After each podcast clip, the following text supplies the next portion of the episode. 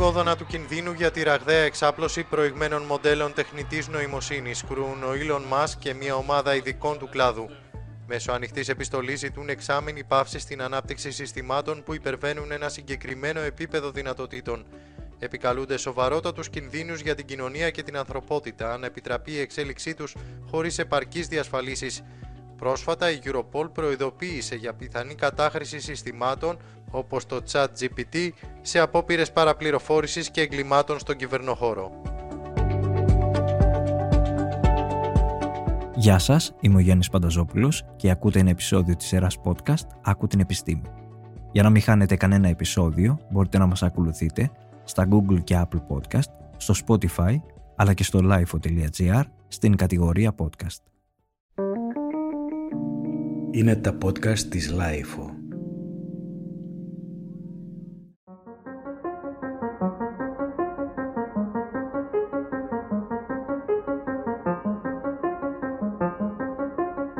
Η τεχνητή νοημοσύνη έχει μπει για τα καλά στη ζωή μας. Πριν λίγες μέρες έκανε το εγγύρο του διαδικτύου μια παράδοξη εικόνα του Πάπα Φαραγκίσκου. Ο Ποντίφικας εμφανιζόταν να φορά ένα λευκό, μακρύ πάφε μπουφάν, κάνοντας πολλούς χρήστες του διαδικτύου να σχολιάζουν ότι η εμφάνιση του επικεφαλής της Ρωμαιοκαθολικής Εκκλησίας θύμιζε τράπερ. Το συγκεκριμένο μπουφάν του το είχε φορέσει ένας 31χρονος οικοδόμος από το Σικάγο ο οποίος έχει διεκδικήσει την κυριότητα της viral εικόνας που δημιουργήθηκε με τη χρήση λογισμικού τεχνητής νοημοσύνης. Ένα νέο εργαλείο τεχνητής νοημοσύνης έρχεται να αλλάξει τον κόσμο της τεχνολογίας. Ονομάζεται Chat GPT και μπορεί να κάνει σχεδόν τα πάντα. Πληκτρολογείται ένα αίτημα και μπορεί να γράψει μια σχολική έκθεση όπως του ζήτησε αυτός ο χρήστης του Twitter. Το Chat GPT μπορεί να συνθέσει ένα τραγούδι ή ακόμη και να λύσει ένα πρόβλημα μαθηματικών μέσα σε λίγα δευτερόλεπτα. Κάποιοι όμως κάνουν λόγο για τα ηθικά ζητήματα της εφαρμογής, ειδικά όταν έχει να κάνει με λογοκλοπές σε ακαδημαϊκό επίπεδο ή τη συγγραφή ψευδών άρθρων επικαιρότητας. Πώς μπορεί όμως κάποιος να ξεχωρίσει αν το κείμενο που διαβάζει είναι γραμμένο από συσκευή τεχνητής νοημοσύνης;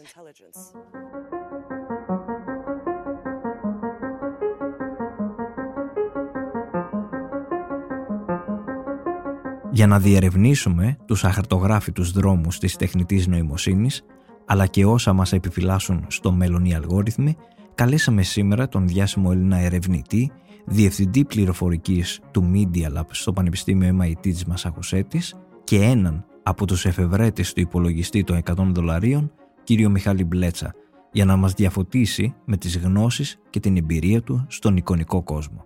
Ο κύριος Μιχάλης Μπλέτσας γεννήθηκε το 1967 στα Χανιά. Από πολύ νωρίς ανακάλυψε την αγάπη του για τον χώρο της πληροφορικής Γι' αυτό και όταν αποφύτησε από το τμήμα ηλεκτρολόγων μηχανικών του Αριστοτελείου, έφυγε για τις Ηνωμένες Πολιτείες. Σε ηλικία 28 ετών απέκτησε τη θέση του Διευθυντή Πληροφορικής στο Media Lab, ερευνητικού εργαστηρίου που ανήκει στο Τεχνολογικό Ινστιτούτο της Μασαχουσέτης. Στα χρόνια αυτά γνώρισε τον Νικόλα Νεγρεπόντε, με τον οποίο υλοποίησαν την ιδέα ενός φθηνού υπολογιστή που θα έφτανε στα χέρια του πιο φτωχού παιδιού στο πιο απομονωμένο σημείο του πλανήτη. Έτσι, ο Μιχάλης Μπλέτσας έγινε ευρέως γνωστός ως ένας από τους εφευρέτες του υπολογιστή των 100 δολαρίων. Το κεντρικό μότο του εργαστηρίου που διευθύνει στηρίζεται στη φράση «Ψάχνουμε απαντήσεις σε ερωτήματα που δεν ξέρουμε». Κύριε Μπλέτσα, ευχαριστούμε πολύ που είστε μαζί μας σήμερα εδώ στο Άκου την Επιστήμη. Σας ευχαριστώ που με έχετε. Τελικά, μήπως ζούμε στην εποχή της επιστημονικής φαντασίας, τι θα μας λέγατε; Όχι, δεν ζούμε στην εποχή της επιστημονικής φαντασίας. Ζούμε στην εποχή όμως που πλέον οι εξελίξεις, επειδή τρέχουν με γρήγορο ρυθμό, είναι λίγο δύσκολες στη χώνευση, δύσπεπτες. Επίσης, επειδή κάποιες από αυτές είναι ιδιαίτερα εντυπωσιακές, όχι τόσο πολύ σε ουσιαστικό επίπεδο, αλλά σε επίπεδο θεάματος, νομίζω ότι αυτό δημιουργεί έτσι ένα κλίμα εντυπωσιασμού και τεράστιας, αν θέλετε, ανησυχίας για το μέλλον. Εσείς ποια πιστεύετε ότι είναι η μεγαλύτερη πρόκληση που έχουμε να αντιμετωπίσουμε στις μέρες μας; Έχουμε να αντιμετωπίσουμε την ε, κλιματική αλλαγή, έχουμε να αντιμετωπίσουμε την ε, τεράστια διεύρυνση των ανισοτήτων στη Δύση, η οποία μας ξεθεμελιώνει αρκετά. Έχουμε να αντιμετωπίσουμε το γεγονός ότι οι εξελίξεις με το ρυθμό που τρέχουν, όπως σας είπα, γίνονται δύσπεπτες και αυτό δημιουργεί επιπλέον ανησυχία στον κόσμο και προφανώς έχουμε να βάλουμε στη θέση τους κάποιες δομές οι οποίες να μας επιτρέπουν να αντιδρούμε με πολύ πιο συστηματικό τρόπο. Βλέπουμε ότι αυτή τη στιγμή υπάρχει μία τάση, αν θέλετε, φόβου και αισθηκτόδους αντίδρασης, αντί για μία πιο σχεδιασμένη και συλλογική, αν θέλετε, αντίδραση για το μέλλον. Το βλέπουμε στην Ευρώπη αυτό, όπου οι τρέχουσες δομές που έχουμε αυτή τη στιγμή στην Ευρωπαϊκή Ένωση φαίνεται να τρέχουν αρκετά πιο αργά από ό,τι απαιτούν οι εξελίξεις. Πόσο θα επηρεάσει τη ζωή μας η τεχνητή νοημοσύνη, το βλέπουμε παντού γύρω μας και γίνεται μεγάλη συζήτηση. Φαντάζομαι θα είδατε και τις αναρτήσεις των Elon Musk για να καθυστερήσει η επέλασή της. Ισχύει αυτό, γιατί είδα ότι ίσως να είναι και, και fake news. Ο Elon Musk του αρέσει να κρατάει τη δημοσιότητα ιδιαίτερα. Ως ένας βασικός επενδυτής στο OpenAI θα έπρεπε αυτό να το είχε πει πολύ πιο πριν. Αυτή τη στιγμή οι μεγάλες αντιδράσεις ή αν θέλετε οι μεγάλες εντυπώσεις έχουν δημιουργηθεί από τη λεγόμενη δημιουργική τεχνητή νοημοσύνη, από τα μεγάλα μοντέλα γλώσσας, από τους δημιουργικούς αλγορίθμους όπως είναι η σταθερή διάχυση, το Stable Diffusion, το DALI. Όλοι αυτοί οι αλγόριθμοι επανασυνδυάζουν μοτίβα που υπάρχουν μέσα στα δεδομένα με τα οποία έχουν εκπαιδευτεί με καινούριους τρόπους, κάποιοι από τους οποίους είναι ιδιαίτερα, αν θέλετε, ενδιαφέροντες. Δεν είναι όμως πραγματικά δημιουργικά. Έχουν τη δυνατότητα σε στενά περιβάλλοντα εφαρμογή να επηρεάσουν πάρα πολύ το εργασιακό περιβάλλον. Ένας νομικός γραμματέας, για παράδειγμα, ο οποίος γράφει, δημιουργεί κάποια κείμενα τα οποία είναι προτυπωποιημένα λίγο ή πολύ. Δεν θα έχει αντικείμενο σε λίγο καιρό, γιατί η τεχνητή νοημοσύνη μπορεί να το κάνει καλύτερα. Από τη στιγμή που μιλάμε όμως για κάτι στενό. Ίσως να λύσει το πρόβλημα των ε, ιατρικών σημειώσεων. Δηλαδή ο γιατρός να λέει κάποια πράγματα σε ένα μικρόφωνο και μετά να γράφεται το ιστορικό κατά τρόπο που να μπορεί να κατανοηθεί από όλους τους υπόλοιπους ανθρώπους με βάση την τεχνητή νοημοσύνη. Μπορώ να δω τέτοιες εφαρμογές πάρα πολλές. Εμένα με βοηθάει πάρα πολύ στο να εντυπωσιάζω τους μικρότερους ξαναγράφοντας κώδικα γιατί πάω στο Copilot του GitHub και του λέω γράψε μου μια ρουτίνα που να σορτάρει ξέρω εγώ αυτού του είδους τα δεδομένα. Μου γράφει κάτι το οποίο με πολύ λίγη προσπάθεια μπορεί να το κάνει να δουλέψει. Γιατί, Γιατί βασίζεται σε ρουτίνες ανάλογες που έχουν γράψει πολλοί άλλοι προγραμματιστές πιο πριν. Επομένως βλέπω πάρα πολλές τέτοιου είδους εφαρμογές. Δεν βλέπω ένα blockbuster σενάριο για μια ταινία, ένα πραγματικά καλό σενάριο για μια ταινία να βγαίνει από το chat GPT. Βλέπω ένα σενάριο, για παράδειγμα, όπως το Μαέστρο, να βγαίνει από το chat GPT. Δηλαδή το επόμενο μαέστρο του Παπακαλιάντη. Ναι, βλέπω κάτι σαν το επόμενο και βλέπουμε πάρα πολλές τέτοιες σειρές στο Netflix αυτή τη στιγμή. Δηλαδή, βλέπεις σειρές οι οποίες έχουν συγκεκριμένα μοτίβα μέσα και τα οποία απηχούν περισσότερο, αν θέλετε, στο θυμικό από ότι στη λογική μας ή στη σκέψη μας και τα οποία μας ικανοποιούν. Βλέπονται πολύ ευχάριστα. Επομένως, αν ξέρεις πια από αυτά τα μοτίβα πηχούν στον κόσμο, μπορείς να φτιάξεις κάποια τέτοια παράγωγα προϊόντα. Όχι μόνο το κείμενο, την εικόνα. Βλέπω ας πούμε ένα σενάριο που η επόμενη ταινία της Pixar σε μεγάλο βαθμό θα είναι φτιαγμένη με την ε, βοήθεια αυτών των ε, εργαλείων. Για τον απλούστατο λόγο ότι μπορείς να δοκιμάσεις ένα σωρό από εικόνες και εφαρμογές να δημιουργήσεις, τις οποίες είναι πολύ πιο δύσκολο να τις κάνεις με το χέρι. Και στη συνέχεια να δεις τι απηχεί περισσότερο. Επομένως, βλέπω σε πάρα πολλούς τομείς τα εργαλεία αυτά να χρησιμοποιούνται για να επιταχύνουν τη δημιουργική διαδικασία. Και τι σημαίνει σήμερα να, να είμαστε άνθρωποι λοιπόν σε μια περίοδο που οι μηχανές κάνουν και θα κάνουν τόσα πολλά; Αυτό που σήμαινε πάντα να είσαι άνθρωπος. Πάντα δηλαδή από την αρχή του ανθρώπινου πολιτισμού δημιουργούμε μηχανές για να πολλαπλασιάσουμε τις ικανότητές μας. Δεν νομίζω ότι είναι ποιοτικά πολύ διαφορετικό. Εκείνο που μας έχει τρομάξει ήταν ότι μέχρι τώρα θεωρούσαμε τις μηχανές κυρίως ως προεκτάσεις διαδικασιών στο φυσικό κόσμο, στον κόσμο των ατόμων. και βλέπουμε ότι πλέον οι μηχανές μας βοηθούν από την αρχή των υπολογιστικών μηχανών, εδώ και ένα αιώνα και πλέον. Αλλά τώρα βλέπουμε να μπαίνουν και σε διαδικασίες τις οποίες θεωρούμε νοήμονες. Αυτό είναι το επαναλαμβανόμενο μοτίβο της τεχνητής νοημοσύνης βέβαια. Δηλαδή από την αρχή της ε, αναζήτησης αυτής, από τη δεκαετία του 50, βάζαμε κάποιους στόχους για τις μηχανές που λέγαμε όταν τον πιάσουν αυτό το στόχο, μας φαινόταν πολύ μακρινός. Και λέγαμε ότι όταν τον πιάσουν αυτό το στόχο έχουμε φτάσει να έχουμε τεχνητή νοημοσύνη. Ε, το να παίζουν σκάκι μηχανές, το να κάνουν άλγευρα για παράδειγμα, το να μας κερδίσουν στο Go. Και είδαμε ότι κάθε φορά που φτάνουμε αυτό το στόχο, αν δεις, βλέπουμε πόσο πιο μακριά είναι ο στόχος της γενικευμένης τεχνητής νοημοσύνης. Να έχουμε πραγματικά νοημοσύνη η οποία να συγκρίνεται με την ανθρώπινη.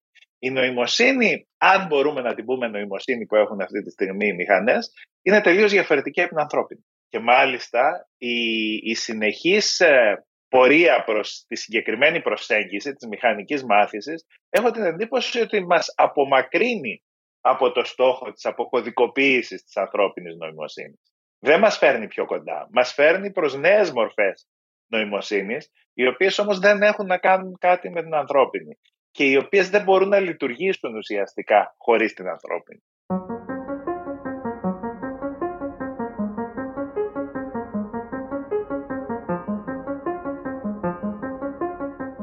Η μάχη των προσωπικών δεδομένων θεωρείται ότι έχει χαθεί; Όχι. Το παρήγορο είναι ότι αρχίζει και συνειδητοποιεί ένα μεγάλο μέρος του πληθυσμού τι έχει συμβεί. Από την άλλη, τα οικονομικά συμφέροντα είναι τεράστια. Η ευκολία πολλές φορές είναι πάρα πολύ μεγάλη και βρισκόμαστε σε μία φάση εθισμού, αν θέλετε, από τον οποίο δεν ξέρω αν θα μπορέσουμε να ξεκολλήσουμε. Αυτή δηλαδή η ανταλλαγή συμπεριφορικών δεδομένων σε σχέση με κάποια υπηρεσία την οποία βλέπω κυρίως ως φτηνή ψυχαγωγία, αν θέλετε. Δεν βλέπω να αλλάζει εύκολα.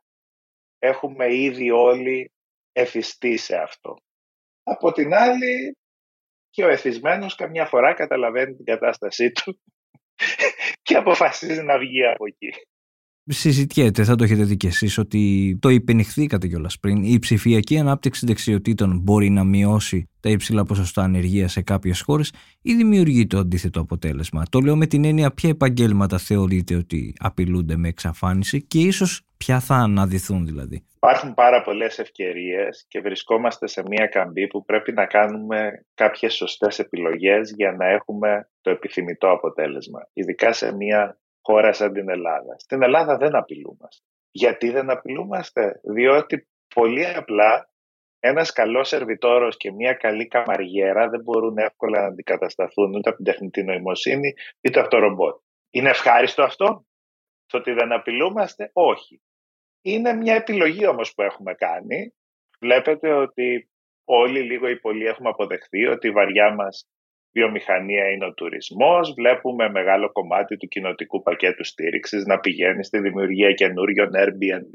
Είναι μια συνειδητή επιλογή. Επομένως, δεν απειλούμαστε ιδιαίτερα από αυτή την άποψη. Από εκεί και πέρα, θέλουμε όμως να αλλάξουμε το παραγωγικό μοντέλο και να πάμε σε δραστηριότητε υψηλής προστιθέμενης αξίας. Εκεί θα πρέπει να δούμε κάποια πράγματα τα οποία είναι αρκετά θεμελιώδη. Ένα, τι επιδοτούμε επιδοτούμε το, την απόδοση κεφαλαίου, επιδοτούμε την εργασία. Αυτό είναι μια γενικότερη συζήτηση ανά τον κόσμο αυτή τη στιγμή. Από τη στιγμή που επιδοτούμε τις κεφαλαιοχικές επενδύσεις, είναι προφανές ότι οι επενδύσεις σε μηχανές είναι πολύ πιο συμφέρουσες από τις επενδύσεις σε άνθρωπο. Αυτό συμβαίνει πάρα πολύ συχνά στη Δύση.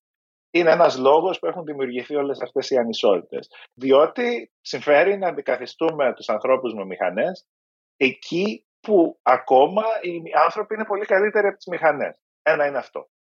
Δύο, δεν νομίζω ότι επενδύουμε σωστά στο εκπαιδευτικό σύστημα. Η δημιουργικότητα, η συνεργατικότητα, όλες αυτές οι λεγόμενες ήπιες δεξιότητες, soft skills, τις οποίες δεν μπορούν να αντικαταστήσουν οι μηχανές ακόμα, είναι κάτι τις οποίες στην καλύτερη περίπτωση επιδιώκουμε παράπλευρα στο εκπαιδευτικό σύστημα. Βλέπουμε για παράδειγμα την ανησυχία που έχει δημιουργήσει το chat GPT διότι περνάει διαγωνίσματα σε πάρα πολλές δραστηριότητες ή σε πάρα πολλούς εκπαιδευτικούς τομείς. Τι σημαίνει αυτό, Σημαίνει ότι το διαγώνισμα είναι φτιαγμένο για να εξετάσει κυρίως απομνημόνευση και λιγότερο για να δοκιμάσει το αν έχουν αναπτυχθεί όλες αυτές οι ήπιες δεξιότητες. Το να μάθουμε να χρησιμοποιούμε αυτά τα εργαλεία είναι πάρα πολύ σημαντικό, κατά την άποψή μου, διότι μπορούν να δράσουν ως πολλαπλασιαστές αυτών των δεξιοτήτων. Δυστυχώς όμως, αν δούμε την προηγούμενη εμπειρία, θα δούμε ότι κάποιοι στην ελίτ θα γίνουν ακόμα καλύτεροι και όλοι οι υπόλοιποι θα γίνουν ακόμα φτωχότεροι, αν συνεχίσουμε με την πορεία που έχουμε αυτή τη στιγμή. Έτσι φαίνεται να γίνεται και είναι το πιο απλό. Όταν κάποια πράγματα δρούν πολλαπλασιαστικά και δεν αλλάξεις κάποια πράγματα στοιχειώδη από κάτω και έχεις μία διαφορά, αυτή η διαφορά θα μεγεθυνθεί.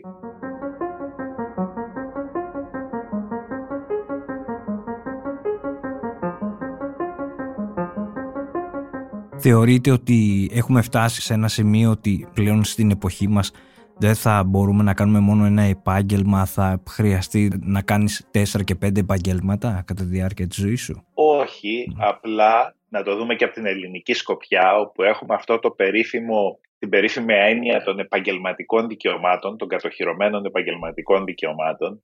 Η τεχνολογία και οι εξελίξεις αλλάζουν τις απαιτήσεις των επαγγελμάτων.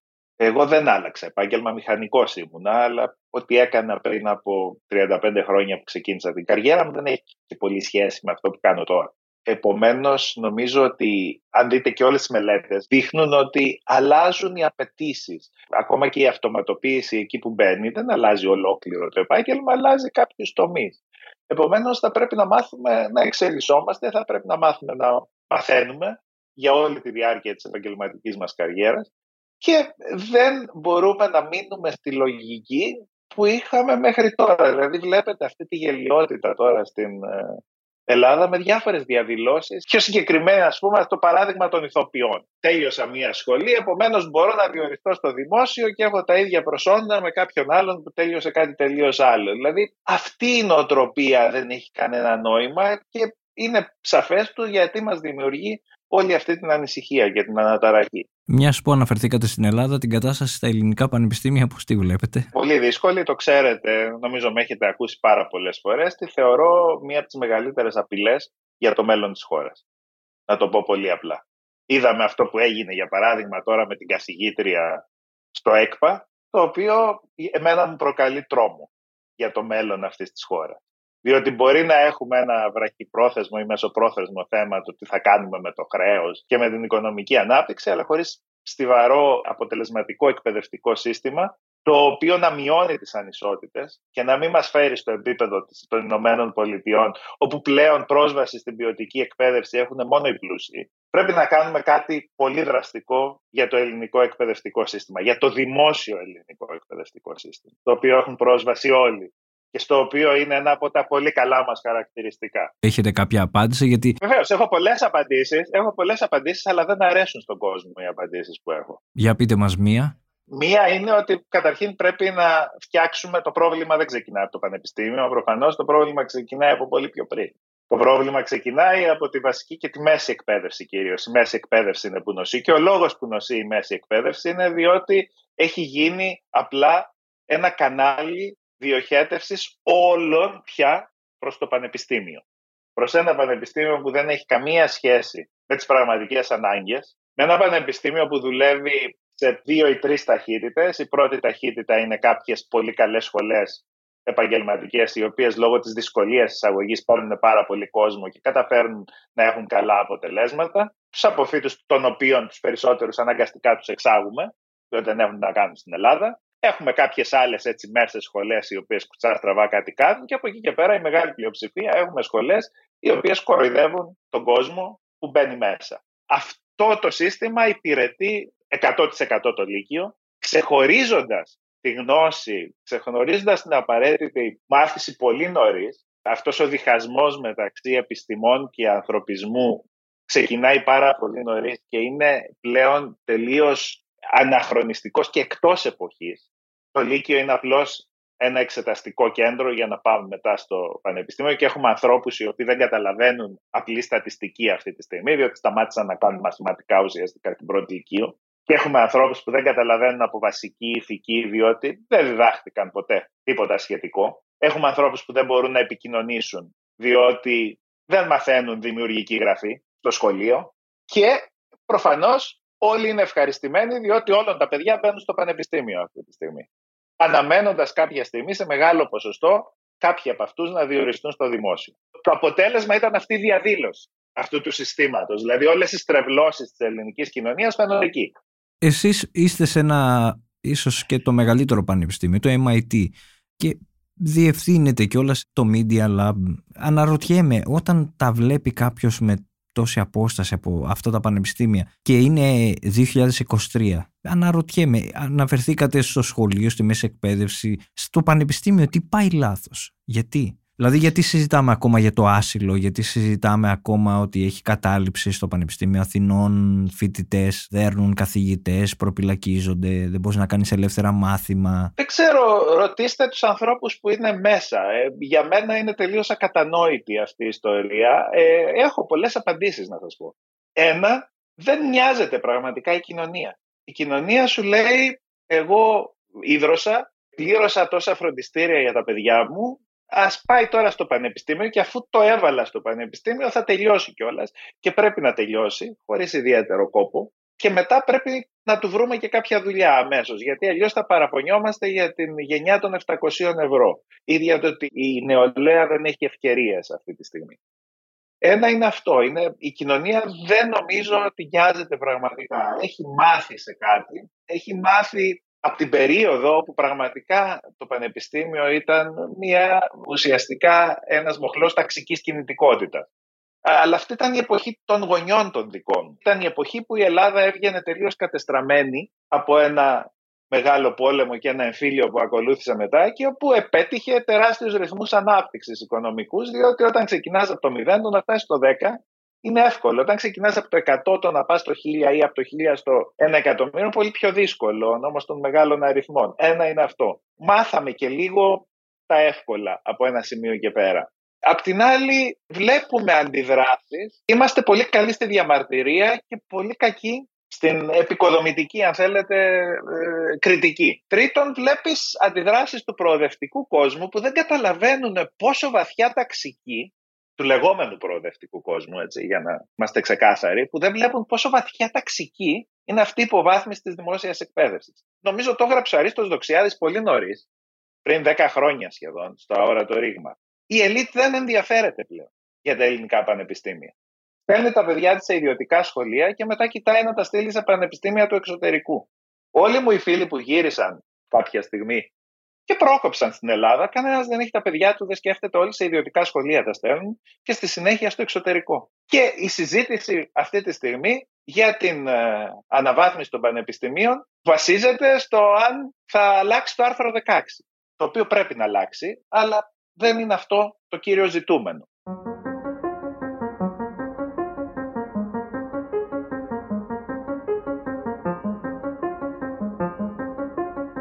Τι θα λέγατε σε ένα νέο που θα είχατε απέναντί σας εδώ, φοιτητή, για παράδειγμα, από την Ελλάδα, με ποιο τομέα να ασχοληθεί, αν σας ζητούσε τη γνώμη σας όσον αφορά αυτό που λέγαμε και πριν, τα επαγγέλματα του μέλλοντος; Θα σας πω τις συμβουλές που έδωσα στα παιδιά μου και λίγο ή πολύ τους έσπρωξα προς τα εκεί. Τους είπα να πάρουν στα προπτυχιακά τους κάποιο, να ακολουθήσουν κάποιο αντικείμενο το οποίο να έχει θεμελιώδη πράγματα, πράγματα τα οποία θα ισχύουν και μετά από 5 χρόνια και 10 χρόνια και 20 χρόνια. Θα πάρουν δηλαδή και κάποια μαθήματα επιστημών και κάποια μαθήματα ανθρωπιστικών σπουδών, να μπουν σε ένα πρόγραμμα που να έχει και από τα δύο. Ευτυχώς τα καλά αμερικάνικα πανεπιστήμια το ακολουθούν αυτό.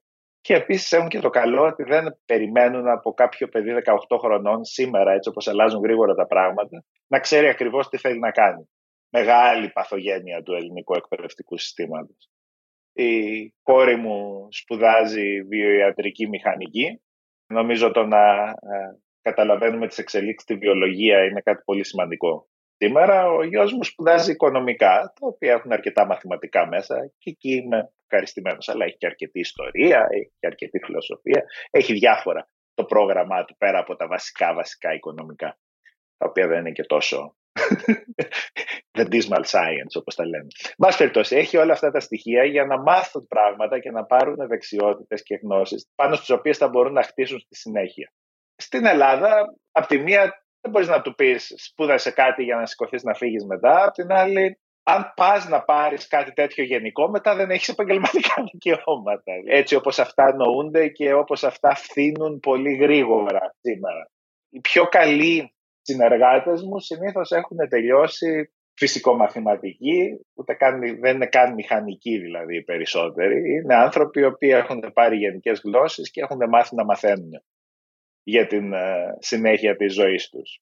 Αυτό να το πεις στην Ελλάδα, σου πούνε θα πάω καθηγητής, θα πάω να γίνω στη μέση εκπαίδευση μετά. Δεν ξέρω, δηλαδή όταν μιλάς στην Ελλάδα είναι πολύ δύσκολο αυτό. Απ' την άλλη, θα έλεγα στα παιδιά να προσπαθήσουν να μπουν σε μια σχολή που να έχει υψηλή βάση για να είναι γύρω από καλύτερους φοιτητές από αυτούς. Είναι σημαντικό γύρω σου να έχεις καλύτερους ανθρώπους που να σε τραβάνε προς τα πάνω. Διότι πλέον έχουμε πάρα πολλές σχολές όπου μπορεί να είναι επιθυμητές, αλλά όταν για παράδειγμα μπαίνεις ηλεκτρολόγος μηχανικός με 15 με το σημερινό 15, να πω για τη δικιά μου σχολή, για το δικό μου αντικείμενο, δεν μπορείς να παρακολουθήσεις το πρόγραμμα του ηλεκτρολόγου μηχανικού. Επομένως κοροϊδεύουμε το σύμπαν, ακόμα και σε τέτοια αντικείμενα. Πρέπει γρήγορα, πολύ γρήγορα, να δούμε το πώς τους πόρους αυτούς που ρίχνουμε στην παιδεία, οι οποίοι δεν είναι αμεληταίοι, πώς θα τους εκμεταλλευτούμε όσο το δυνατόν καλύτερα. Αυτή τη στιγμή τους σπαταλάμε. Και δεν μπορεί μια χώρα σε την Ελλάδα να σπαταλάει τίποτα. Είμαστε μικρή χώρα, δεν, έχουμε, δεν μπορούμε να σπαταλάμε μυαλά καταρχήν, νεανικά μυαλά. Εμείς δεν είμαστε Ινδία, δεν είμαστε Κίνα, να μπορούμε από δισεκατομμύρια να διαλέξουμε τους καλύτερους που θα τραβήξουν τους υπόλοιπους μπροστά. Είμαστε μία μικρή χώρα και πρέπει όλοι κάτι να κάνουν. Ε, δεν έχουμε αυτή την πολυτέλεια. Ακριβώς. Τελευταία ερώτηση. Πώς φαντάζεστε το μέλλον; Από ό,τι κατάλαβα δεν ασπάζεστε και πολύ αυτό που γράφετε ότι σε λίγα χρόνια οι υπολογιστές θα αντικαταστήσουν τον άνθρωπο, αλλά εσάς ποια είναι η δική σας ε, οπτική; Αν δεν αλλάξουμε κάτι, σε λίγα χρόνια αυτά τα εργαλεία θα έχουν κάνει τους πλούσιους πλουσιότερους και τους φτωχούς φτωχότερους. Είναι πολύ απλό. Συνολικά θα είμαστε πολύ πιο παραγωγικοί. Η τεχνολογία εννοείται; Η τεχνολογία γενικότερα. Αλλά αυτό είναι μια πολιτική επιλογή. Δεν είναι θέμα της τεχνολογίας. Είναι θέμα του πλαισίου μέσα στον οποίο το χρησιμοποιούμε. Για να το κλείσουμε, είναι, επειδή ξεκινήσαμε και λίγο με την τεχνητή νοημοσύνη, ξέρετε ποιο είναι το μεγαλύτερο πρόβλημα, ότι αυτή τη στιγμή όλος ο κόσμος ασχολείται με το chat GPT, ενώ η μεγαλύτερη κατά την άποψή μου πρόοδος πρόσφατη ήταν το AlphaFold 2 της DeepMind, το οποίο προβλέπει και λύνει σε μεγάλο βαθμό, όχι τελείως, όχι εντελώς, αλλά λύνει σε μεγάλο βαθμό το πρόβλημα της εκτίμησης της τρισδιάστατης δομής των πρωτεϊνών στο χώρο, οι οποίες καθορίζουν τη δράση τους, οι οποίες ξέροντας αυτή τη μορφή μπορούμε να επιταχύνουμε πάρα πολύ ένα σωρό από διεργασίε στη φαρμακολογία και στις επιστήμες υγείας. Αυτό ήταν ένα τεράστιο βήμα. Θυμάμαι όταν πρώτο ήρθα στην Αμερική το 1990, κόσμο να κάθεται πάνω από τις μεγάλες οθόνες και να κοιτάνε πώς μπορούν να προβλέψουν ή να εκτιμήσουν τη μορφή μιας πρωτενη. Η πρόοδος ήταν πάρα, πάρα πολύ αργή. Δεν μπορούσε κάποιος για χρόνια να ασχολείται με μια πρωτενη. Και εγώ ασχολήθηκα εφαπτομενικά με το πρόβλημα, σχεδιάζοντας κρυσταλλογραφικούς γρήγορους μετασχηματισμούς φουριέ που χρησιμοποιούνται στη συγκεκριμένο τομέα. Έγινε μια τεράστια πρόοδος ξαφνικά χρησιμοποιώντας αυτά τα εργαλεία σε ένα πολύ στενό βέβαια χώρο που δεν καταλαβαίνει πολλοί κόσμος τη σημασία του. Γιατί, διότι δεν διδασκόμαστε βιολογία της προκοπής, μόνο αν πηγαίνετε στις επιστήμες υγείας. Καταλαβαίνετε τι τεράστιο πρόβλημα είναι για την κοινωνία αυτό. Να μην καταλαβαίνουμε τι γίνεται γύρω μας και να μας καλούν να ψηφίζουμε μετά. Έτσι καταλήγουμε να στέλνουμε στη Βουλή ανθρώπους οι οποίοι πουλάνε χειρόγραφες επιγραφές του Ιησού. Τι μέλλον μπορεί να έχει μια χώρα; Αυτό είναι πολύ ωραίο κλείσιμο και αφορμή για προβληματισμό. Κύριε Μπλέτσα, θέλω να σας ευχαριστήσω πάρα πολύ για την συζήτηση που είχαμε. Θα έχουμε την ευκαιρία και να τα ξαναπούμε κι άλλη φορά. Και εγώ σας ευχαριστώ. Ήταν ένα επεισόδιο της σειράς podcast «Άκου την επιστήμη» με καλεσμένο τον Διευθυντή Πληροφορικής του Media Lab στο Πανεπιστήμιο MIT, κύριο Μιχάλη Πλέτσα, σε μια συζήτηση για τις προκλήσεις της εποχής μας, τον ρόλο της τεχνητής νοημοσύνης, αλλά και πώς οι αλγόριθμοι θα αλλάξουν τη ζωή μας. Για να μην χάνετε κανένα επεισόδιο, μπορείτε να μας ακολουθείτε στα Google και Apple Podcast, στο Spotify, αλλά και στο lifo.gr στην κατηγορία των podcast. Ηχοληψία, επεξεργασία και επιμέλεια Γιώργος Ντακοβάνος και Μερόπη Κοκκίνη. Ήταν μια παραγωγή της LiFO. Είναι τα podcast της LiFO.